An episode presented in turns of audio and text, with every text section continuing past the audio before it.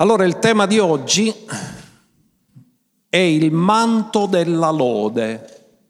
Continuiamo sul tema dei mantelli e parliamo di un manto messianico che dà il Messia a ognuno. Poi parleremo del contesto in Isaia 61 ma vogliamo dare una breve definizione subito. Cos'è il manto di lode? Chi indossa il manto di lode? Il manto di lode lo indossa chi ha imparato a vivere indipendentemente dalle circostanze. E se glielo lo vogliamo dire con le parole dell'Apostolo Paolo, lui ha detto ho imparato ad essere contento nello stato in cui mi trovo. Quindi Paolo ha detto che non è che è nato con lui questo, non è una cosa naturale, è un processo di apprendimento. Ho imparato ad essere contente. A imparare a essere depressi non c'è bisogno di processo. Ma ad essere contenti è un processo di apprendimento. E la gioia ci viene dalla presenza, perché c'è gioia a sazietà nella sua... Chi sta nella presenza non può essere depresso. Quindi indossa il manto chi ha imparato a vivere indipendentemente dalle circostanze. Ora entreremo nell'argomento, ma prima di tutto vi voglio dare la scrittura da cui abbiamo tratto questo titolo, Isaia 61, dall'1 al 3. E leggiamo, che è quello che poi Gesù ha letto nella sinagoga di Nazareth. Lo Spirito del Signore, l'Eterno, è su di me perché l'Eterno mi ha unto per recare una buona novella agli umili, mi ha inviato a fasciare quelli dal cuore rotto. Anche questo è un processo, la guarigione dell'anima è un processo, perché quando tu fasci inizi un processo, non lo termini. Poi dice, a proclamare la libertà a quelli che sono in cattività, chi è che ci vuole tenere in cattività? Il nemico, gli spiriti. E oggi cacciamo ogni spirito di cattività, cacciamo ogni spirito di schiavitù, perché Dio non ci ha chiamato a schiavitù, ci ha chiamato a libertà. E dove c'è lo spirito del Signore c'è libertà, quindi significa c'è liberazione. L'apertura del carcere ai prigionieri, a proclamare l'anno di grazia dell'Eterno e fermiamoci qua, perché Gesù in Luca 4:18 non è andato oltre questo. Il giorno di vendetta del nostro Dio non è per la prima venuta. La prima venuta ha portato la grazia, la vendetta e il giudizio verso le nazioni verrà alla seconda. Ecco perché Gesù nella sinagoga di Nazareth si è fermato lì, perché stava parlando solo della prima venuta, non della seconda.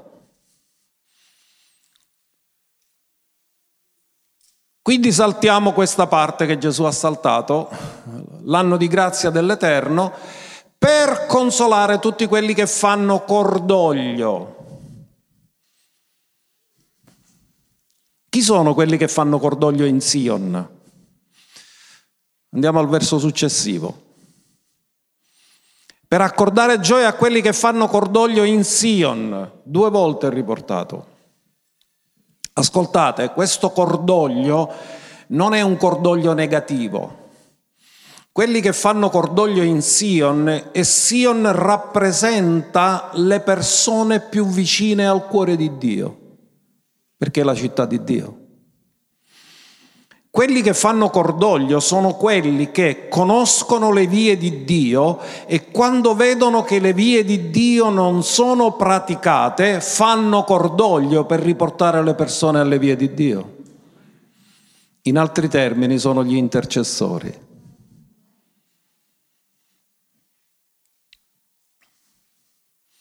Per dare loro un diadema invece della cenere Vedremo che sacco e cenere rappresentavano l'umiliazione. L'olio della gioia invece del lutto. Il lutto è contagioso. Se tu entri in un posto dove c'è un morto, se anche eri tranquillo, gioioso, là la tua faccia cambia. Anche l'olio è contagioso e si spande e viene chiamato l'olio della gioia perché l'olio è contagioso, l'olio si spande. Dove c'è olio rimane tangibile, visibile, si allarga, è una macchia. E cosa si dice? A macchia d'olio. La gioia è una macchia d'olio. Uno vicino a te contento ti contagia.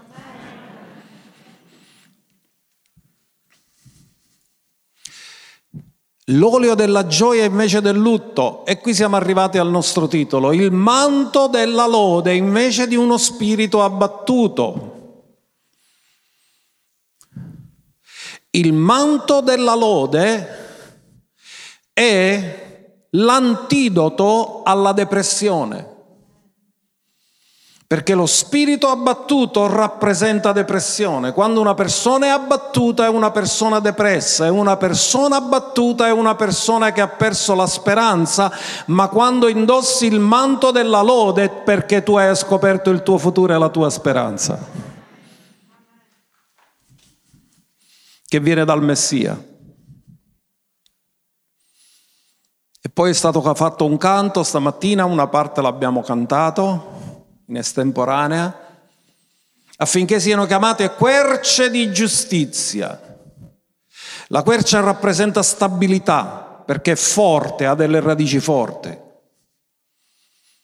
La piantagione dell'Eterno per manifestare la sua gloria. In altri termini, quando noi indossiamo il manto della lode,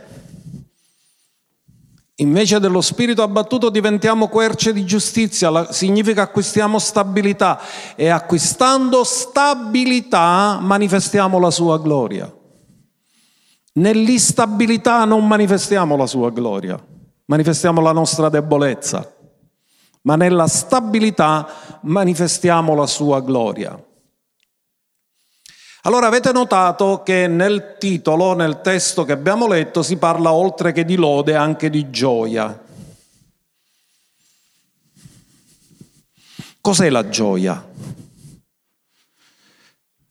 Secondo componente del frutto dello Spirito.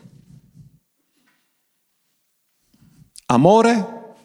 Qual è il secondo? Qual è il terzo? Pace. Amore, gioia, pace, poi ce ne sono altri sei. Ma il secondo componente del frutto dello Spirito. Ora, quando Dio parla di gioia, non parla di gioia circostanziale, ma parla di gioia che nasce dalla rivelazione. La gioia circostanziale dipende dalle cose che ti avvengono, la gioia per rivelazione dipende da quello che conosci di Dio. Le persone che non conoscono Dio conoscono solo la gioia circostanziale, le cose vanno bene e si rallegrano, le cose vanno male e si rattristano, ma le persone che conoscono Dio si rallegrano in ogni tempo. Quindi quando parliamo di gioia, Dio non ha detto che dobbiamo essere felici.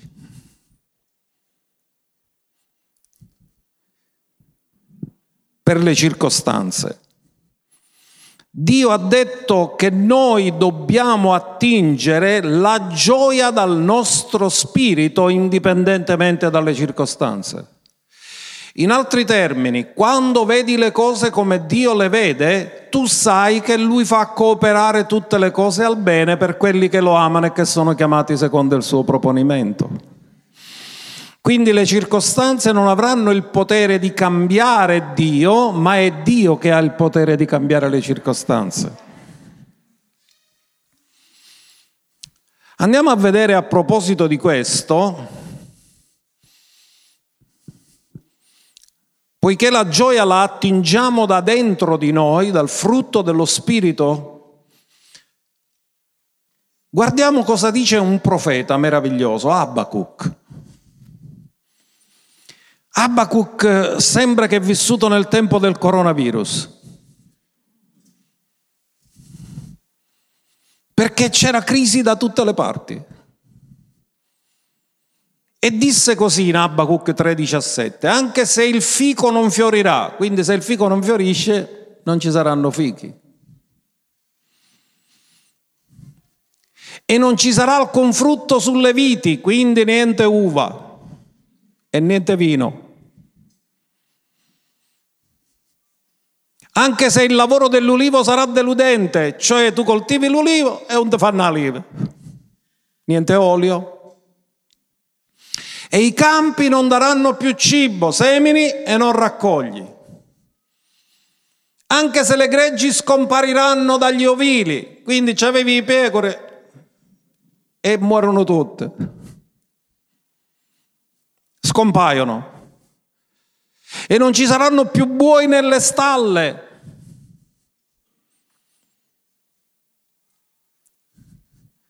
Cioè uno del mondo avrebbe detto mi suicido che ci rompo tutte le cose che ti vanno a così male, dice, ma tutto a me mi succede. E invece cosa ha detto il profeta? Io esulterò nell'Eterno e mi rallegrerò nel Dio della mia salvezza, perché la mia sorgente è Lui, non sono le circostanze.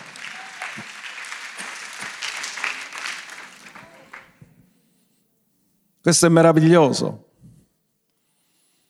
In altri termini, cosa ha voluto dire il profeta? Io non dipendo da quello che avviene attorno a me, io dipendo dalla mia sorgente. È lui che si prende cura di me. Non importa come vanno le cose attorno a me, la mia sorgente è lui. Quindi quando noi parliamo della gioia come frutto dello Spirito, significa che noi rispondiamo alle circostanze, anche negative soprattutto negative, perché se le cose vanno bene ti viene facile gioire. Attraverso la gioia e la lode, e poi vedremo che perché la lode si chiama sacrificio della lode, anche. Quindi quando noi rispondiamo ai problemi e alle difficoltà, non stiamo facendo altro che, mentre lodiamo Dio che esaltare le sue virtù, le sue qualità e il suo carattere che è immutabile. Le circostanze mutano, Dio non muta. Lui è lo stesso, ieri, oggi e in eterno. Il coronavirus non ha cambiato Dio, ma è Dio che cambierà il coronavirus perché la pandemia non può durare sempre, ma la benignità di Dio durerà sempre. Andiamo a vedere un'altra scrittura molto importante in Isaia 12 dal verso 4. Lui ci insegna, in quel giorno direte celebrate l'Eterno, invocate il suo nome, fate conoscere le sue opere tra i popoli, proclamate che il suo nome è eccelso, Cantate lodi all'Eterno perché ha fatto cose grandiose. Perché dobbiamo lodare il Signore? Perché ha fatto cose? Non ha fatto cose grandiose nella tua vita? Noi lo lodiamo perché lui ha fatto cose grandiose. Ascoltate, questo è per quello che già ha fatto, quindi stiamo riferendoci al passato, ma poi Isaia dice, questo sia noto in tutta la terra. Ora parla del presente. Il nostro presente è notte. Perché le cose, invece di andare avanti, la notte è diventata più fonda. Giusto giusto, la Sicilia è una delle due regioni in zona rossa. Ma noi cosa abbiamo detto? Che siamo entrati in un periodo di notte in attesa dell'alba di un nuovo giorno. Quindi noi non vediamo la notte, noi vediamo, siamo in attesa del nuovo giorno.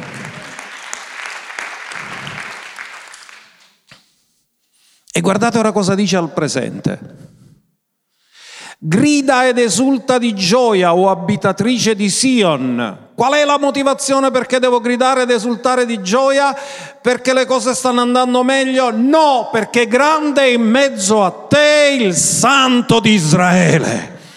Grande in mezzo a te, ora è grande in mezzo a te il Santo di Israele. Lui non dipende dalle circostanze. Lui è lo stesso. Lui è grande in mezzo a te. E siccome la sua grandezza non muta, tu lo puoi lodare in ogni tempo, lo puoi lodare sempre e la sua lode sarà sempre nella tua bocca. Allora,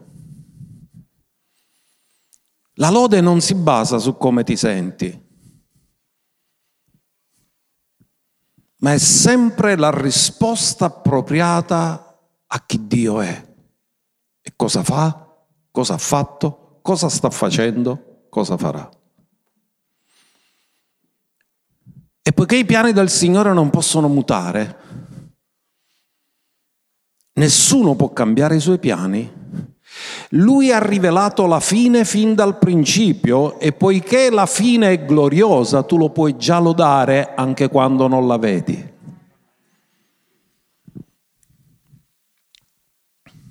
Quindi lo lodiamo per quello che fa, lui non muta. Lo lodiamo per ciò che ha fatto, per ciò che sta facendo e per ciò che farà. Dio non ti vede come sei ora, Dio ti vede già glorificato.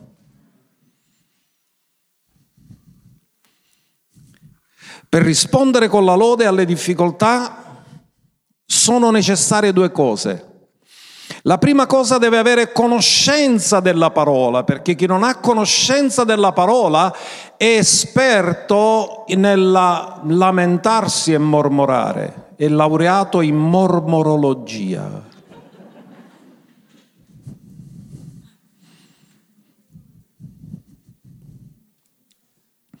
Devi avere conoscenza della parola di Dio, devi sapere quello che Lui ha fatto e lui continuerà a farlo, quello che sta facendo, lui lo sta facendo e quello che farà, lui lo farà e nessuno lo fermerà. Devi conoscere in altri termini la parola di Dio. E l'altra cosa, devi guardare e considerare tutte le cose alla luce di ciò che non muta e non lasciarti ubriacare da ciò che i sensi naturali ti vogliono fare percepire e vedere. Andiamo a vedere questa scrittura che conoscete molto bene, 2 Corinzi 4:18, perché dice, e siamo nell'era della distrazione, l'era del cosiddetto intrattenimento, perché vogliono tenere impegnati i nostri sensi naturali, i nostri occhi. Ascoltate, l'italiano medio vede sette ore al giorno la televisione e il predicatore medio predica la domenica un'ora massimo. Quindi abbiamo 7 per 7, 49 ore rispetto a un'ora e io in un'ora devo ribaltare tutto quello che in 49 ore la televisione vi ha detto. Perché dice mentre abbiamo lo sguardo fisso alle cose, non alle cose che si vedono. Ma che cosa vedono gli italiani durante tutto il giorno? Vedono YouTube, vedono internet, vedono la televisione, vedono i social, Ma la Bibbia dice che non deve avere lo sguardo fisso alle cose che si vedono. Ora non sto dicendo che tutto quello che vedi è sbagliato. ma dice che questo può diventare una distrazione se non riesco più a vedere la realtà con gli occhi di Dio. Se questo mi influenza a vedere la realtà. Dice, mentre abbiamo lo sguardo fisso non alle cose che si vedono, ma a quelle che non si vedono, perché le cose che si vedono sono solo per un tempo, hanno data di scadenza, le cose che si vedono non durano sempre, le cose che si vedono cambiano, le cose che si vedono scadono, ma le cose che non si vedono non hanno data di scadenza, sono eterne. E quale può essere il problema? Che ci lasciamo distrarre da ciò che si vede che è passeggero e perdiamo di vista ciò che invece dura in eterno. Se ho questo sguardo fisso alle cose che non si vedono, posso indossare il manto della lode senza nessun problema ma più mi ubriaco di cose che si vedono, meno sento il bisogno di lodare. E forse sento più il bisogno di lamentarmi e mormorare.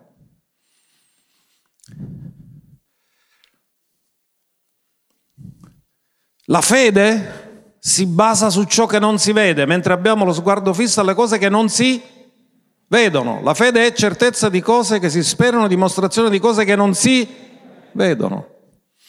In altri termini, quando fai le cose per fede non hai bisogno di vedere nulla, hai bisogno di credere quello che Dio ha detto. La fede apre le porte all'aiuto di Dio, perché quando tu credi, ti accordi con quello che Dio ha rivelato, perché la fede viene dall'udire la parola. Salmo 50, verso 23. Ora qui viene usato il termine sacrifici di lode. Chi mi offre sacrifici di lode mi glorifica e a chi si comporta rettamente gli mostrerò la salvezza di Dio. A me piace anche un'altra versione che dice chi mi offre sacrifici di lode mi glorifica e chi si comporta rettamente apre la strada perché gli riveli la via della salvezza. O per meglio dire come uscire fuori da quella condizione. Perché non sta parlando della salvezza eterna per andare in paradiso, sta parlando di situazioni che viviamo qui in questo tempo. Che significa sacrifici di lode? Se tu lodi Dio quando il tuo conto corrente sta molto bene, è facile. Grazie Signore per l'abbondanza. Ma se tu lodi Dio quando è in rosso, pure lui è in zona rossa, distanziato dai soldi, allora ti costa lodare Dio che ti provvede ogni cosa, perché in quel momento non vedi nulla e che non hai nulla. E quando lodi Dio che è colui che ti provvede, non avendo nulla, ti costa sacrificio dirlo perché non hai nessuna evidenza.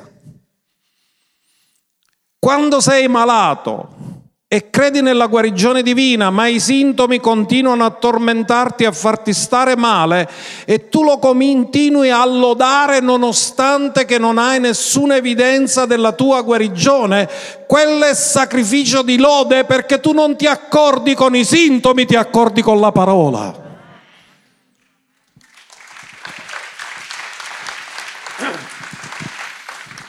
E Dio ha detto che i sacrifici di lode sono un'offerta che Lui gradisce. In altri termini, tu non ti accordi con la circostanza, ti accordi con Dio. E Lui ti dà la via di uscita. Questo è bellissimo, è meraviglioso. Andiamo di nuovo al manto della lode. Ritorniamo a Isaia 61.3 perché il manto della lode è l'opposto del sacco e della cenere. Per accordare gioia a quelli che fanno cordoglio in Sion, per dare loro un diadema invece della cenere, l'olio della gioia invece del lutto, il manto di lode invece di uno spirito abbattuto. Cos'era il sacco? Se volete prendere un appunto, un esempio lo potete trovare in Ester 4.1, dove quando si era fatto l'editto per distruggere tutti gli ebrei, Mardocheo si vestì di sacco, di cenere e cominciò a gridare per tutta la città. Sacco e cenere rappresentano umiliazione, uno che si veste di sacco non è alla moda. Anche se ora tutte si vestono strazzate. Forse hanno bisogno di umiliazione. Infatti quando io vedo tutte queste pantalone squaitariate, che ai tempi era una vergogna, ora è diventata una moda. O c'hanno tutti cane, ci afferrano i pantaloni e ci sciazzano. E se pagano cari, più grande è lo strappo, più cari sono. Allora, dice manto della lode invece di uno spirito abbattuto. E dicevamo che il manto della lode è l'opposto dello spirito di umiliazione, tanto è vero che alcune versioni traducono manto della lode splendide vesti. Il sacco non ha un colore grazioso, l'avete visto i sacchi che colore hanno? Hanno sempre colori grigi, marrone. Ma il manto della lode era colorato, coloratissimo per andare a festeggiare e celebrare. Cioè tu non ti vesti in un funerale così, ma tu ti vesti in un matrimonio così.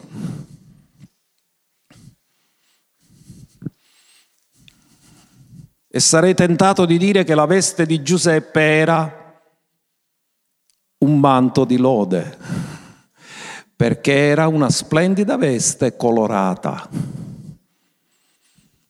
Quindi Giuseppe indossava una veste vocazionale, ma era colorata, quindi era per dargli un futuro e una speranza a lui e a tanti altri. Quindi invece di uno spirito abbattuto che si umilia, che si veste di sacco e cenere, una veste colorata, un manto di lode per celebrare, serve per celebrare. È il vestito per celebrare qualcuno. Quando Gesù andò a Nazareth, nella sinagoga dove era cresciuto, perché Gesù non era di Nazareth, anche se si dice Gesù di Nazareth, ma Gesù abitava a Nazareth, era di Betlemme. Gesù era nato nella tribù di Giuda, che è a sud, mentre Nazareth è nell'Alta Galilea. Gesù non era Galileo, Gesù era giudeo.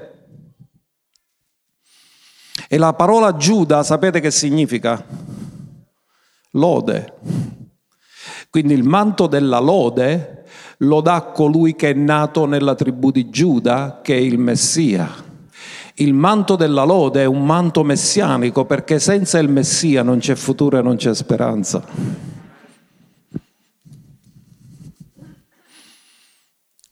Allora, cosa fa Gesù? Entra nella sinagoga di Nazareth e legge Isaia 61. Ma come abbiamo detto non parla di giudizio, si ferma all'anno accettevole del Signore perché nella prima venuta si instaura l'era della grazia, ma nella seconda venuta ci sarà il giudizio delle nazioni. La Chiesa viene rapita prima, nella quello che noi chiamiamo apparizione o rapimento, Gesù non mette i piedi sulla terra, è la Chiesa che dalla terra va nelle nuvole ma quando ritorna con la Chiesa sulla terra, torna per giudicare le nazioni. Quindi la seconda parte della profezia messianica di Isaia 61 è riferita alla seconda venuta e la prima parte è riferita alla prima venuta. Ecco perché a Nazareth Gesù non ha parlato del giudizio, ma ha parlato solo della grazia, predicare l'anno accettevole del Signore. E quando finì di leggere, riconsegnò il rotolo da dove aveva letto Isaia 61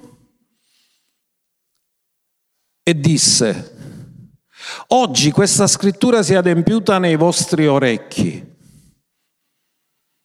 Ma la cosa strana, sapete cosa fu? Che invece di lodare Dio che si era adempiuta la scrittura messianica, loro invece, distratti dalla familiarità perché lo conoscevano, qualcuno dalla folla gridò, ma chi c'è un figlio di falegname? E hanno annullato tutto quello che Gesù aveva detto. Ma non è lui il figlio del falegname, ma lui è il figlio di Giuseppe.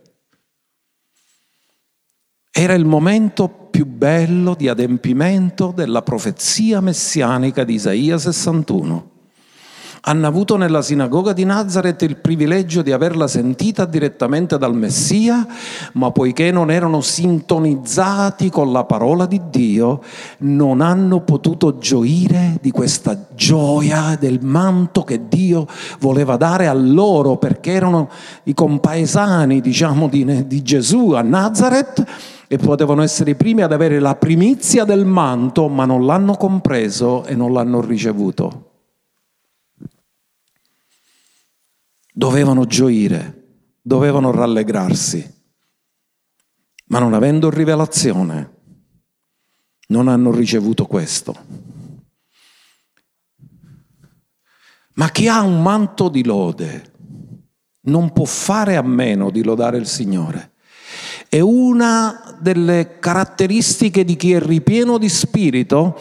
Chi è ripieno di spirito come scritto in Efesi 5:19, chi è ripieno di spirito parla un linguaggio spirituale di salmi, inni e cantici spirituali e dice lodando con il vostro cuore il Signore. Guardate Efesi 5:19, parlandovi gli uni gli altri, che linguaggio parliamo? Parliamo linguaggio di lamentela, parliamo linguaggio di disperazione, parliamo linguaggio di così stanno male in peggio o parliamo il linguaggio di Dio? Come parliamo? Con salmi, inni e cantici spirituali, cantando e lodando col vostro cuore il Signore.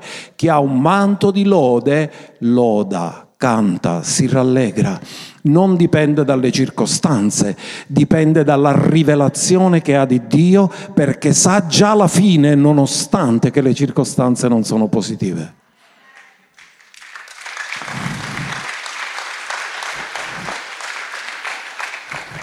Uno che indossava il manto di lode era Davide. Poi lo leggeremo alla fine il verso. Loderò l'Eterno, benedirò l'Eterno in ogni tempo e la sua lode sarà del continuo nella mia se sarà del continuo significa che le circostanze passano, ma c'è una cosa costante che lo lodo sempre. Manto di lode. Ci sono quattro salmi, se volete prendere appunti, dove Davide parla molto di unirsi a lui nella lode. Salmo 33, Salmo 103, Salmo 113 e Salmo 145. Questi quattro salmi sono un invito che Davide fa a tutto il popolo a lodare il Signore. Chi indossa il manto della lode ama cantare e fare musica col cuore al Signore come abbiamo letto in Efesi 5:19. Affronta le difficoltà con l'aspettativa della risposta divina. Presentare a Dio le nostre richieste è sapere che le nostre richieste verranno esaudite. E chi ha un manto di lode ama adorare insieme agli altri. Io apprezzo che voi avete piacere di stare qua. Vi piace stare insieme. Perché uno potrebbe dire, muovi ora a casa, me lo vedo sul computer, non è la stessa cosa.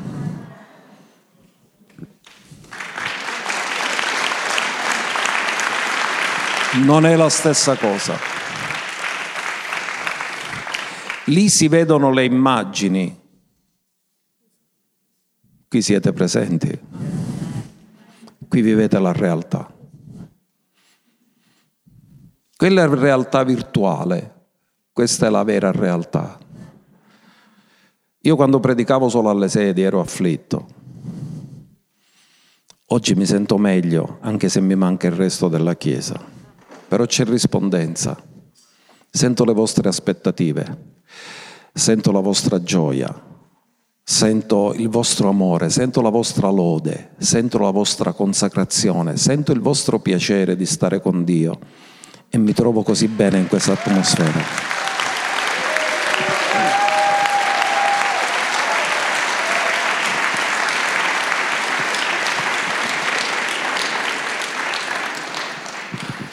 Chi ha un manto di lode vede sempre la mano di Dio dove gli altri non la vedono e lo loda in ogni tempo. Vogliamo dare qualche esempio nella scrittura? I figli di Israele escono dal deserto, escono dall'Egitto e si trovano nel deserto. E il deserto non riescono a intenderlo, perché se loderò l'Eterno in ogni tempo, lo dovevano lodare anche nel tempo che erano nel deserto, o no?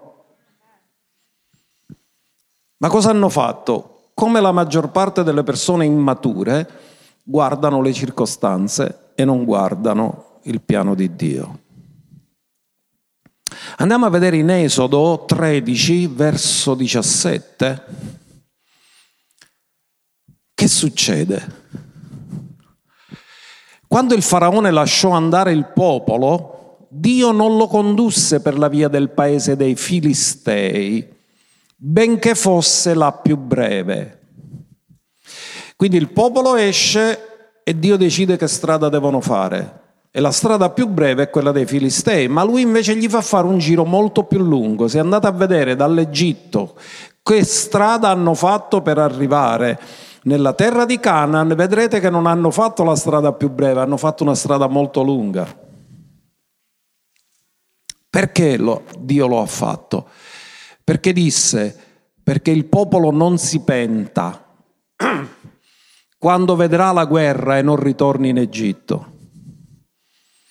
In altri termini, se erano vicini all'Egitto, sarebbero stati più tentati a tornare in Egitto del fatto che fossero più lontani. Quindi Dio li ha fatti allontanare tanto dall'Egitto che anche se alcuni hanno avuto la tentazione di tornare in Egitto, ma sono stati pochi quelli ad aver avuto questa tentazione, ma era impossibile ritornare indietro. Dio gli ha reso impossibile ritornare in Egitto e li ha portati in una condizione dove potevano andare solo avanti.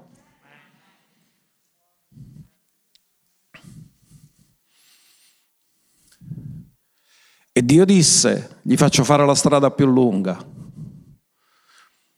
Ma Dio fece fare al popolo un giro per la via del deserto, verso il Mar Rosso.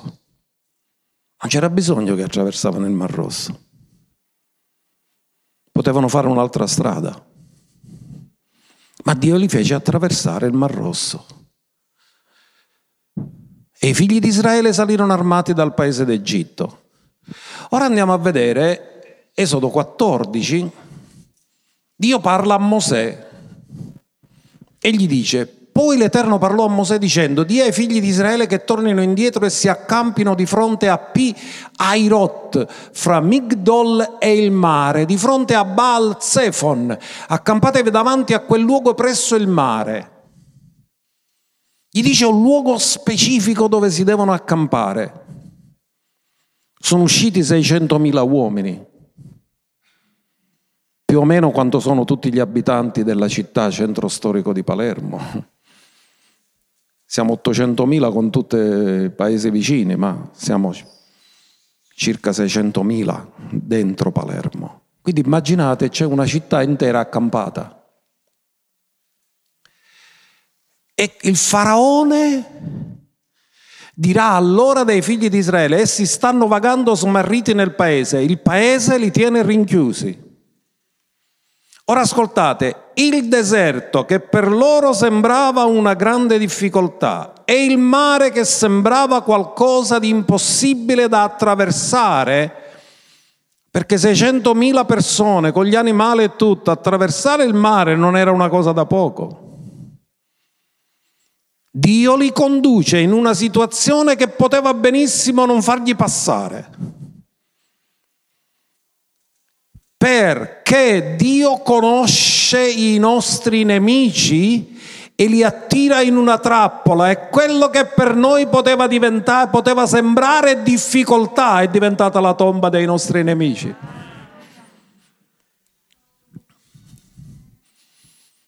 Perché Faraone fu attirato dall'idea di poterli riportare indietro. Perché ha detto sono qua vicino, attraversiamo, riportiamolo indietro. E quindi Dio cosa fece? Gli fece scegliere il viaggio più lungo ma gli fece scegliere il viaggio migliore affinché potesse fare in modo di potersi vendicare dai nemici del popolo che lo volevano riportare indietro. E io vi dico una cosa, il diavolo ci proverà sempre a riportarti indietro, ma Dio lo seppellirà.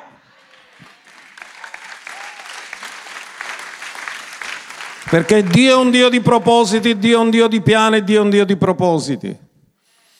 E chiunque si mette contro il proposito di Dio non ha possibilità di ottenere vittoria, sarà sempre sconfitto. Faraone si mise contro il proposito di Dio. Amalek si mise contro il proposito di Dio e Dio fece morire Faraone con tutto il suo esercito e ha detto io sterminerò dalla faccia della terra la memoria di Amalek.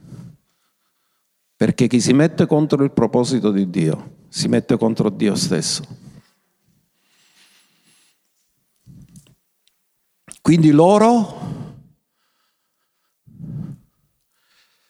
si, si lamentano del mare, si lamentano del deserto, ma il deserto è un mezzo educativo per loro e il mare è il mezzo che per loro è un'opportunità per passare dall'altro lato, ma per i nemici è la loro tomba. Amen.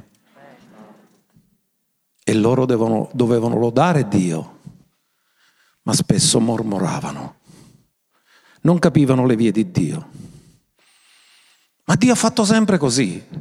Ditemi una cosa, chi è che con quale spada Davide ha tagliato la testa a Golia? Davide aveva una spada? No, aveva la fionda. Con la fionda si può tagliare la testa? No. Ma gli ha detto quando gli ha profetizzato ti taglierò la testa. Con quale spada? Con la stessa spada di Golia. Ascoltate, nessun'arma fabbricata contro di voi prospererà e Dio prenderà le armi dei nemici, li darà a voi per distruggere i nemici.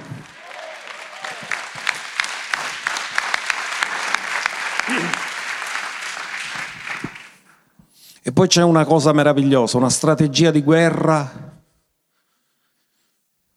che non è per niente razionale. È riportato in Seconda Cronaca 20, il re, il re Giosafat viene aggredito ingiustamente da tre popoli, da tre nazioni, quelli del monte di Sear, i Moabiti e gli Ammoniti, che come ci avete fatto caso nel Nuovo Testamento gli Ammoniti non li troviamo più perché sono stati espulsi, seconda ammonizione, basta.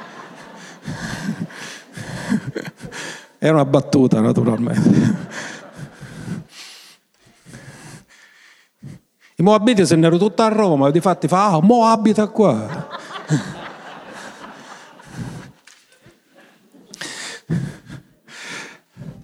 Allora, che succede? Succede che queste tre nazioni questi tre popoli con un, con un, esercito molto, con eserciti molto più grandi di quello che Israele poteva gestire, si schierano contro il popolo di Dio. E arriva la notizia, brutta notizia, a Giosafat, sai, sono schierati contro di noi, in guerra. E Giosafat che fa? Si mette a digiunare, a pregare e chiede a Dio sapienza e Dio si rivela tramite il profeta e Dio dice questa battaglia non è vostra, è mia. Voi presentatevi, sono io che combatterò per voi. E Giosafat fa una cosa strana. Chi è che mette in prima linea? Non ci mette né la cavalleria né la fanteria, ci mette i leviti cantori, il gruppo lode. E i leviti cantano a squarciagola in prima linea. Loro sanno che l'arma, ascoltate questo, ogni volta che noi lodiamo Dio, lo invitiamo a manifestarsi. Loro cominciano a lodare Dio ad alta voce e voi immaginate gli altri eserciti che sentono che gli ebrei stanno cantando, come ci hanno a guerra e cantano. E chi ci hanno a fare la crociera? Ma mentre loro cantavano e lodavano il Signore, il Signore tese un'imboscata ai nemici e si sono cominciati a scannare tra di loro. I, lo, I, nemici, tutti e tre questi eserciti, si sono litigati tra di loro, si sono massacrati tra di loro e l'unica cosa che ha potuto fare il popolo di Israele è andato nel campo a prendersi il bottino di quello che loro avevano lasciato perché l'Eterno aveva combattuto per loro. Loderò l'Eterno in ogni tempo. Dio ha cambiato l'aggressione del nemico in una benedizione per il popolo e Dio cambierà l'aggressione del nemico in una benedizione per ognuno di noi. Nessun'arma fabbricata contro di noi prospererà. Siamo il suo popolo.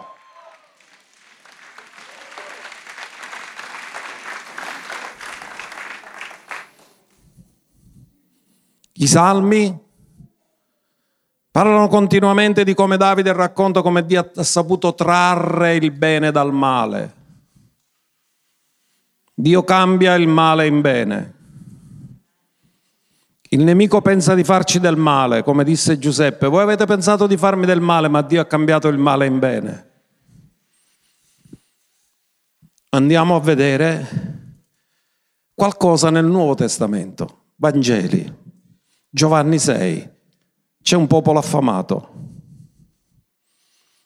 E Gesù parla con i discepoli e gli dice date voi loro da mangiare. E chi gli dice ma come facciamo con tutta questa gente? Cioè voi già invitate a cena una famiglia e vi confornite, immaginate 5.000 a cena.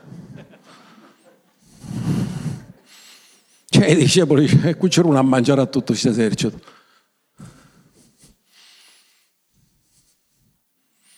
E Gesù fa cose strane.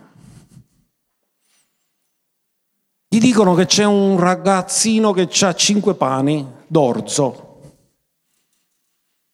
e due pesci. Perché pani d'orzo? Sapete l'offerta agitata? Che cos'era? Era un covone d'orzo e il covone d'orzo rappresenta la primizia. Gesù è la primizia di quelli che dormono. Lui è stato il primo risuscitato dopo essere morto con la nuova creazione, la nuova natura. E lui è lì come l'autosufficiente. Quindi quando dice a loro, dice che lo disse per metterli alla prova perché sapeva cosa stava per fare. In altri termini, Gesù, ascoltate bene questo, sapeva come attingere dalle risorse del cielo mentre provò i discepoli per vedere dove guardavano le risorse, se sulla terra o nel cielo. E le risorse sulla terra erano assolutamente limitate e insufficienti. Cinque pane e due pesci? Cosa, cosa dissero i discepoli? E che cosa sono per questa moltitudine? Non gliene tocca neanche un pezzetto ciascuno. Ma come affrontò la cosa Gesù? Gesù prese i pani e dopo aver reso grazie, scusate, ma di che cosa ha reso grazie? Ha reso grazie al Padre perché gli ha detto, Padre, poiché tu hai risorse illimitate nel cielo, io ti presento le risorse limitate della terra e tu con le risorse illimitate del cielo le moltiplicherai e sfamerai tutti.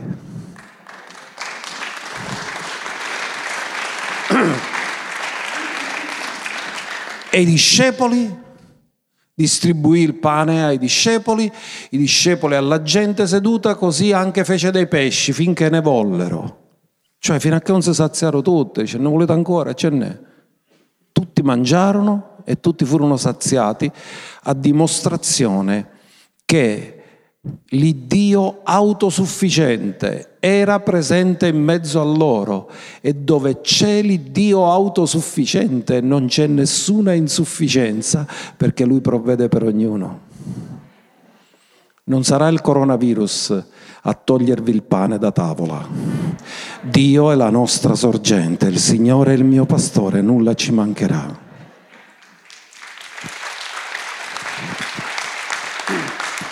Ma la cosa che mi sorprende è che quando Giovanni, apostolo evangelista, racconta il fatto nel verso 23 di Giovanni 6, lo racconta in una maniera particolare.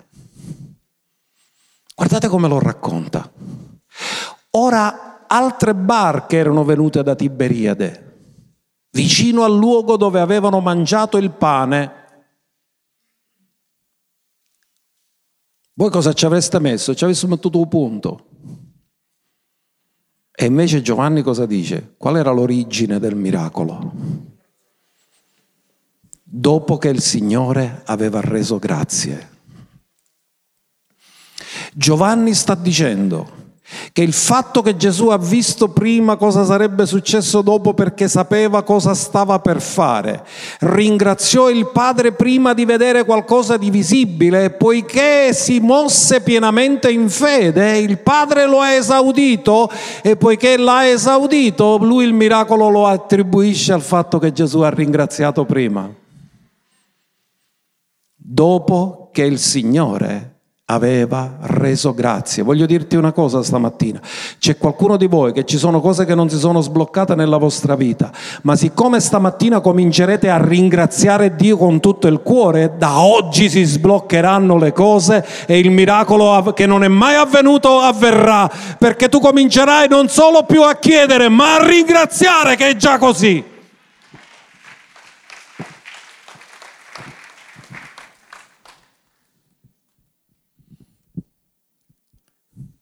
Gesù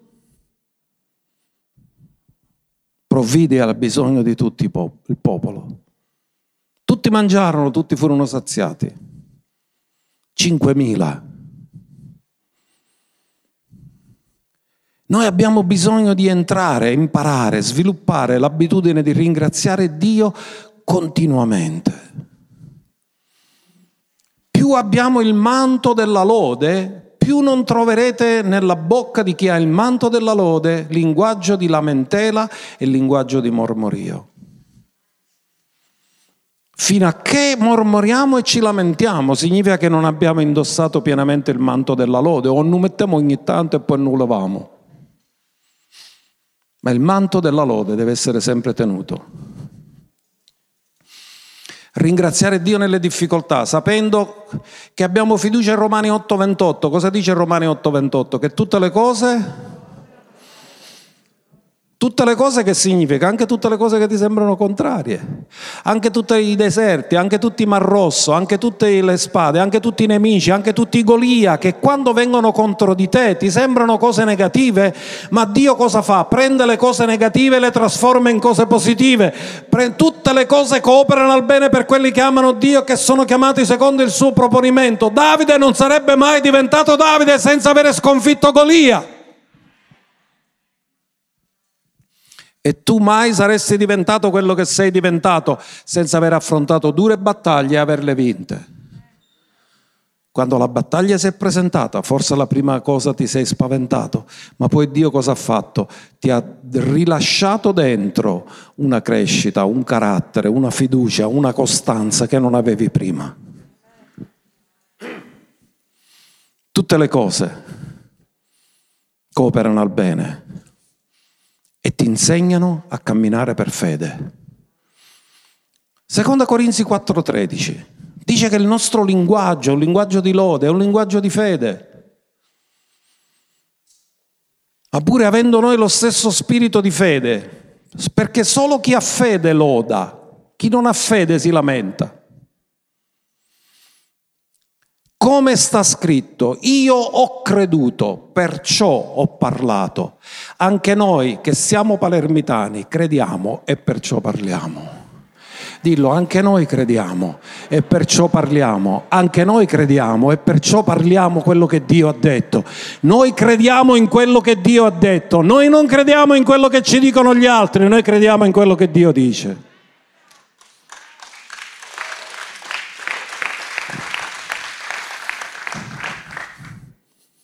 Lode, ascolta, scrivetelo questo.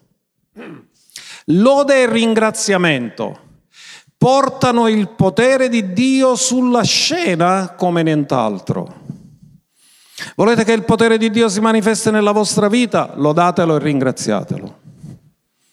Ogni volta che voi lo lodate e lo ringraziate, il potere di Dio è manifestato nella vostra vita. Poi diremo anche il resto, ma non ora.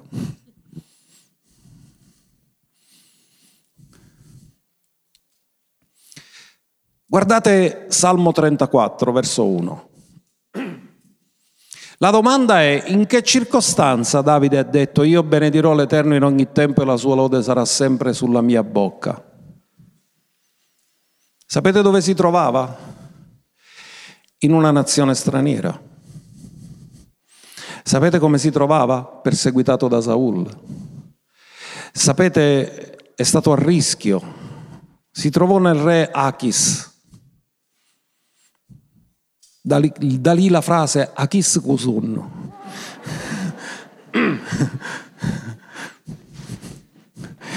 Achis. E Davide sapete cosa ha fatto? Siccome si è trovato tra i nemici, non è che lo amassero, ha avuto un po' di paura perché diceva Achis, noi siamo pochi, sono, siamo qua. Achis Kusun. E sapete cosa ha scoperto Davide? Che in questa nazione avevano paura dei pazzi. E quando c'era uno pazzo, elli si scantavano non lo toccavano. E allora Davide si finse pazzo. Se guardate cosa dice il Salmo, dice quando Davide si finse pazzo davanti ad Abimelech che lo scacciò via ed egli se ne andò, perché quando Davide cominciò a schiumare, a fare un fuori, a fare un pazzo, che noi disse, ne avevamo tanto fuori del capo ci mancava, ma facetelo vedere. E Davide fu mandato via e così fu liberato dai suoi nemici. E lui disse, io benedirò l'Eterno in ogni tempo e la sua lode sarà del continuo nella mia bocca.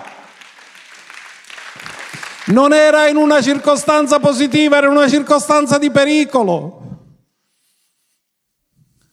Disse Dio mi libererà dai miei nemici. C'è un proposito nella mia vita. E lui dichiarò questa frase che è diventata storica. Io benedirò l'Eterno in ogni tempo. Ditelo con me, io benedirò l'Eterno in ogni tempo e la sua lode sarà sempre sulla mia bocca. Amen. Non era in circostanze facili.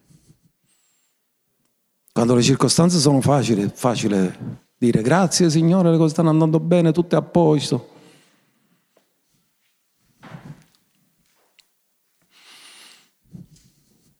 Quando noi dobbiamo, siamo chiamati a, a indossare il manto della lode, non sempre abbiamo voglia di farlo, perché abbiamo un'anima, abbiamo emozioni. E quando cose negative avvengono nella nostra vita, a volte la nostra prima reazione non è lodare Dio. Ma ti voglio dire una cosa, tu hai bisogno del manto della lode, soprattutto quando non hai voglia di lodare.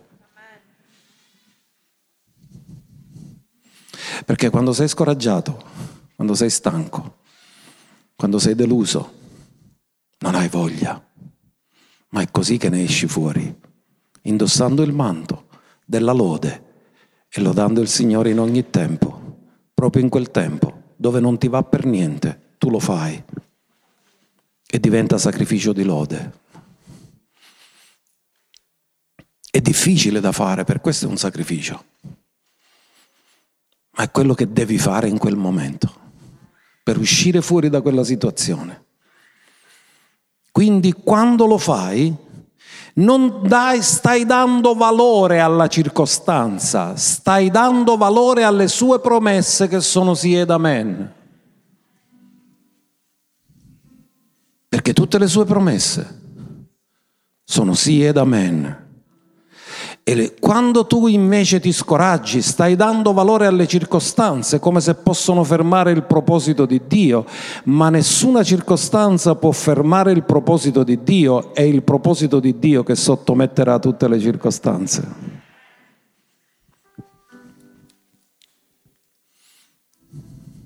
Vi do due versi per concludere. Filippesi 2,14. Dici che c'entra questo col manto di lode? Sì, perché il contrario del manto di lode è mormorare. Perché o lodi Dio o ti lamenti. Il popolo di Israele aveva una grande opportunità di lodare Dio nel deserto e capire lo scopo del deserto. E invece mormorarono. E cosa ci dice la parola? Fate ogni cosa, ognuno dica ogni cosa senza mormorare. Tu puoi avere un bellissimo compito nella Chiesa, una bella responsabilità che Dio ti ha dato, ma lo puoi rovinare lamentandoti.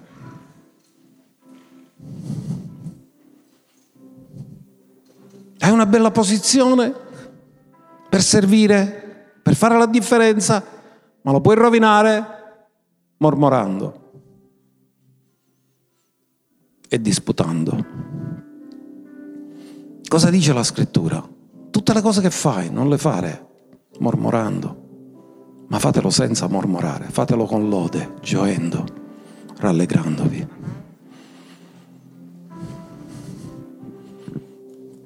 E c'è un'altra scrittura. Prima Corinzi 10:10. 10. L'opposto del manto della lode. Ma noi dobbiamo indossare il manto della lode. Ma ci sono cose che sono state scritte per il nostro ammaestramento e dice non mormorate. È un comando. Quando un papà dà un comando ai figli è perché li vuole preservare da qualcosa che non riescono a capire. E quando il papà nostro ci dice non mormorate, come alcuni di loro mormorarono per cui perirono per mezzo del distruttore. Ascoltate, questo è quello che vi ho detto, ve lo dirò dopo. La lode porta Dio sulla scena e il mormorare e lamentarsi porta il distruttore sulla scena.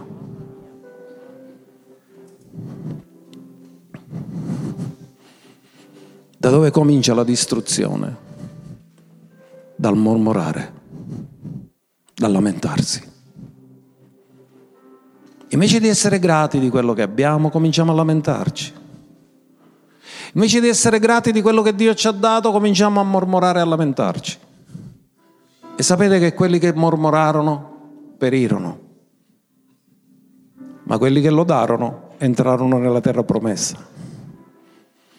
Quelli che avevano uno spirito di fede, ho creduto perciò ho parlato. Giosuè e Caleb entrarono nella terra promessa, ma erano di un altro spirito, non avevano uno spirito di mormoria, avevano uno spirito di lode, uno spirito di fede. La lode e il ringraziamento portano Dio sulla scena. Lamentela e mormorio portano il distruttore sulla scena. Scegli cosa vuoi nella tua scena, se vuoi Dio o se vuoi il distruttore. Ma so che avete fatto la vostra scelta, volete il manto della lode. E col manto della lode il distruttore viene tenuto lontano e non potrà agire sulla vostra vita. E nessun'arma fabbricata contro di voi mai prospererà perché Dio ci ha dato un manto messianico di lode Il Messia ci dà questo manto messianico e se tu mantieni indossato il tuo manto di lode e la tua posizione, sicuramente vedrai risultati perché attraverso la tua lode Dio interverrà nella scena e ti libererà da tutti i nemici e ti porterà nella vittoria e nel trionfo in Cristo Gesù. Amen e amen.